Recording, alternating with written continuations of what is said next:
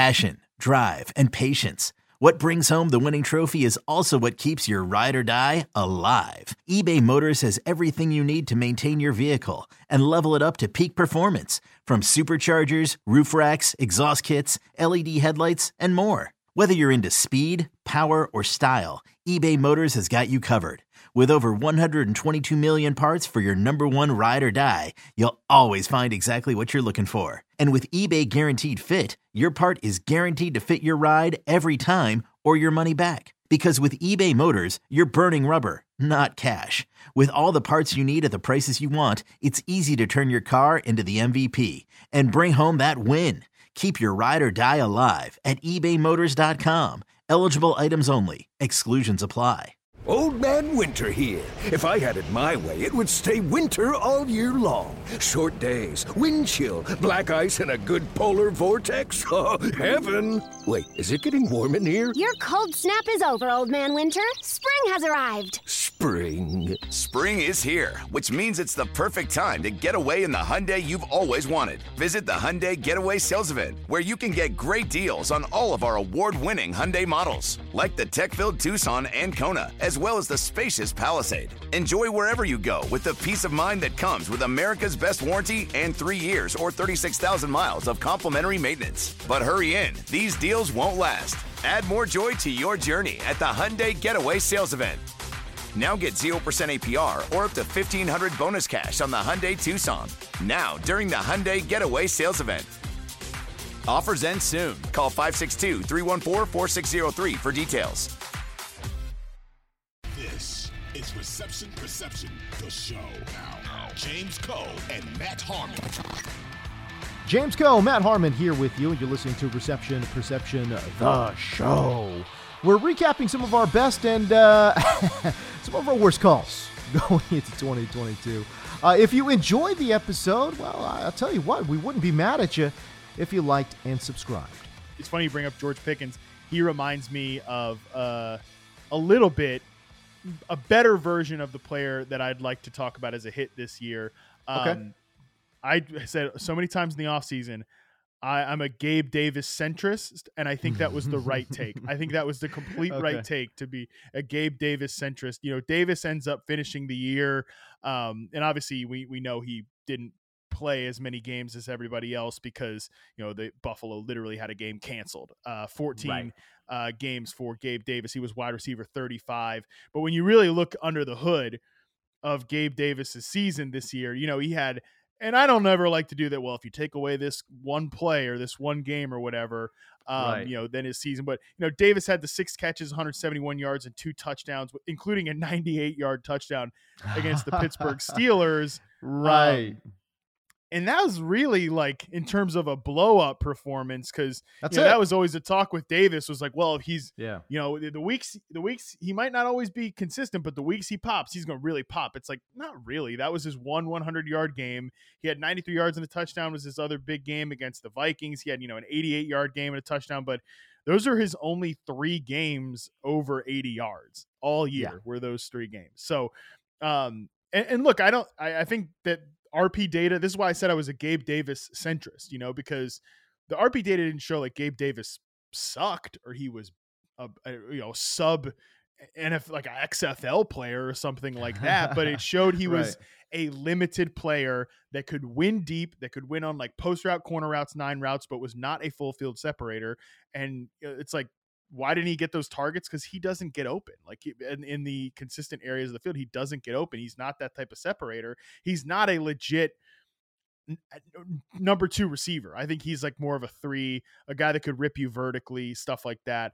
Um, so yeah, he, he these again, it's always tough with these guys who don't separate, getting them to be consistent, getting them to you know see a ton of targets, and like everything, it, the playing time was always there with Gabe Davis. Like the routes per dropback, he he led the team in routes for and snaps for most of the season. So Yeah.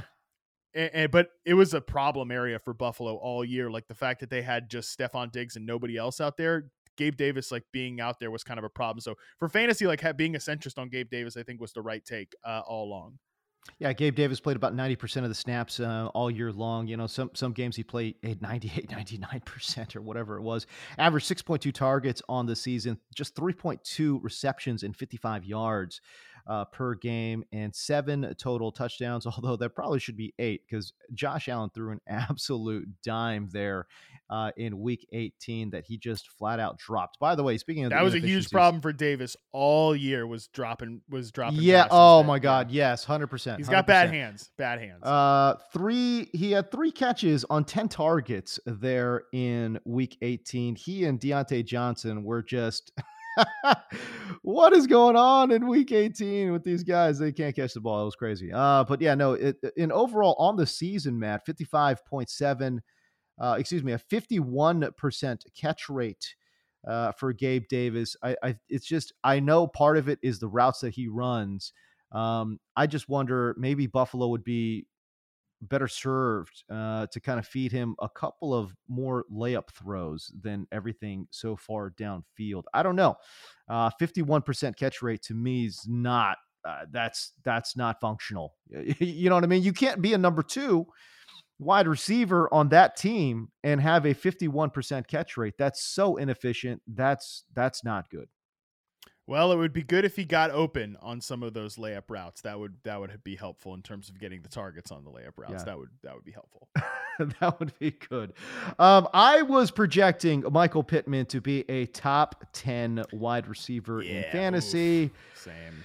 Oh boy. Um, you know, actually ended up finishing as a wide receiver 20, so it's not like he absolutely tanked you. But um, but I tell you what, man, I, I was ex- anticipating a lot more and uh, the blow up games there just there just weren't any you know? It's like uh, when, when did when did michael pittman really help you in fantasy? Yeah. it was it was always a question week to week of just please don't hurt my team. You know what i'm saying? Um, that's what it was with michael pittman but ended up finishing as the wide receiver 20 that uh, that whole again I, I, think a lot of folks missed on this one uh, because we were not anticipating such a significant significant drop off from the offensive production, especially from the offensive line. Uh, I yeah. was just stunned, and I think most everybody was stunned by how bad the O line played this year. Let Tend Dental make your dream smile a reality. We offer a variety of top rated treatments, including Invisalign aligners. And for a limited time, Tend is offering $750 off orthodontic treatments. Offer valid through January 31st, so don't wait. Visit hellotend.com slash sale. That's hello, T-E-N-D dot com slash sale. And book your free consult today. Yeah, Pittman ended up catching 96 balls for 895 yards. God, three Jesus. touchdowns. I mean, not, and, and, and it's so funny because yeah, I have wow. I have this in my non wide receiver um misses as well. Uh, mm-hmm. because for me, I don't think like miss. I don't think the miss was on Pittman. Like I think Pittman's a really good player. I think Pittman showed himself to be. I mean, catch you don't catch 96 balls without being like a pretty good player. You know what I mean? Uh, and yeah. getting 136 targets without being a pretty good player. But um, yeah, and I guess that we'll have a conversation about like where's his ceiling, how good is he? I think he's at least like a fringe number one receiver. Uh, and the the miss though was just yeah, thinking the offensive line was gonna just stay static and also thinking that Matt Ryan wasn't toast, you know, because even if how many times did you see the stat in the offseason about Matt Ryan's accuracy to the short and intermediate area of the field versus Carson Wentz's accuracy, like on target ball rate or stuff like that? And uh, like Nito, but that stuff never came to materialize in the in the real games. You know, Ryan was yeah. a sitting duck back there he couldn't push the ball down the field at all. At different points this year, Pittman had like one catch on on a 20 on 20 plus yard targets. So um, there was just nothing going on downfield at all. Like, could we get somebody to be just meet Pittman in the middle?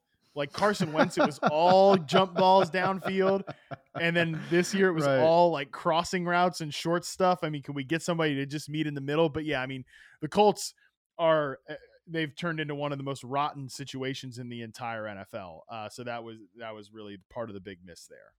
That's crazy that if you think about what the Colts reputation was going into 2022 versus what it's going to be going into 2023, they went from like this like really well respected kind of, you know, franchise that uh, built a bedrock of a, an offensive line, made solid draft picks with Michael Pittman. Um, and they were just seemingly now this is a storyline now for the past five years, but they're just a quarterback away. They're just a quarterback away, uh, and then they go from like this like just super solid franchise to now just being an Yeah. absolute joke and an embarrassment because they fire their coaching staff and then they bring in Jeff Saturday. All the goodwill that they had built up just evaporated overnight. Uh, you know, a couple of rookies that I completely whiffed on that I was really excited about was Jalen Tolbert one, Tyler Badie Oh, two. Tyler Dude, Badie's probably the Jalen worst because yeah, what happened with Tolbert? I have no what happened with Tolbert. I, thought had he was going to be the. him- I completely too. thought he was going to be like a, a a number two three guy uh, in that offense, and ultimately he got outplayed significantly, I guess, by uh, by Noah Brown to the point now where it's like, what where does Jalen Tolbert even fit on this team moving forward? I don't know. great. I mean, that one was that's got to be the biggest miss I think of of the offseason. Uh, And look, there were definitely times where you know on certain best ball sites like Underdog, he got to be like a ninth round pick or something like that. That Oh, was I God, was- really? I don't. I don't think. Ooh. Yeah, dude. I don't think. I don't think either of us were ever on board with that. Um, No. but we liked him as like a sleeper, right? You know, we liked. Mhm. I liked his prospect profile and reception perception, and this guy barely made a blip on a team that has needed wide receiver help all year. They signed T.Y. Hilton off the street, bro. That's right. T.Y. Hill's out here making plays, playing ahead of Jalen Tolbert, who apparently doesn't exist. I don't know. Doesn't exist. Yeah, that, that's I don't know what happened. that's the that's the most insane miss I think of the year was like being. And look, I mean, it's whatever. You you spent your last round pick on Jalen Tolbert. You cut him. Who cares? Like, Yeah, uh, who cares? Again, I don't Right. think either one of us were advocating drafting Jalen Tolbert as high as he was going on some best ball sites. But I did like him as a late round draft pick in fantasy, and I did like him as a as a prospect. And and yeah, just nothing out of Jalen Tolbert. He, uh, I think he got into like three or four games or whatever it was. Oh, actually, I'm looking at his game log now. He actually did play a, a number of games, but he only had three targets on the season. So he Wow, was, is he playing like a key special teams role or something there? No, he actually played on offense. Like he played one snap on offense in week seven. He played three offensive snaps in week six. But he, had some chunky, you know, days. He had a, a 36% uh, offensive snap share in week three, 25% uh, in week eight, and, uh, you know, 18% in week 11 and 13. I don't know. I mean, I guess he was out there, but obviously uh, not utilized at all. Three targets on the season for Jalen Wow. Tolbert. I really honestly thought he only played three games, but then now I'm looking at his at- at his game log. He played, you know, what is this, uh, eight games or whatever it was. Shockingly.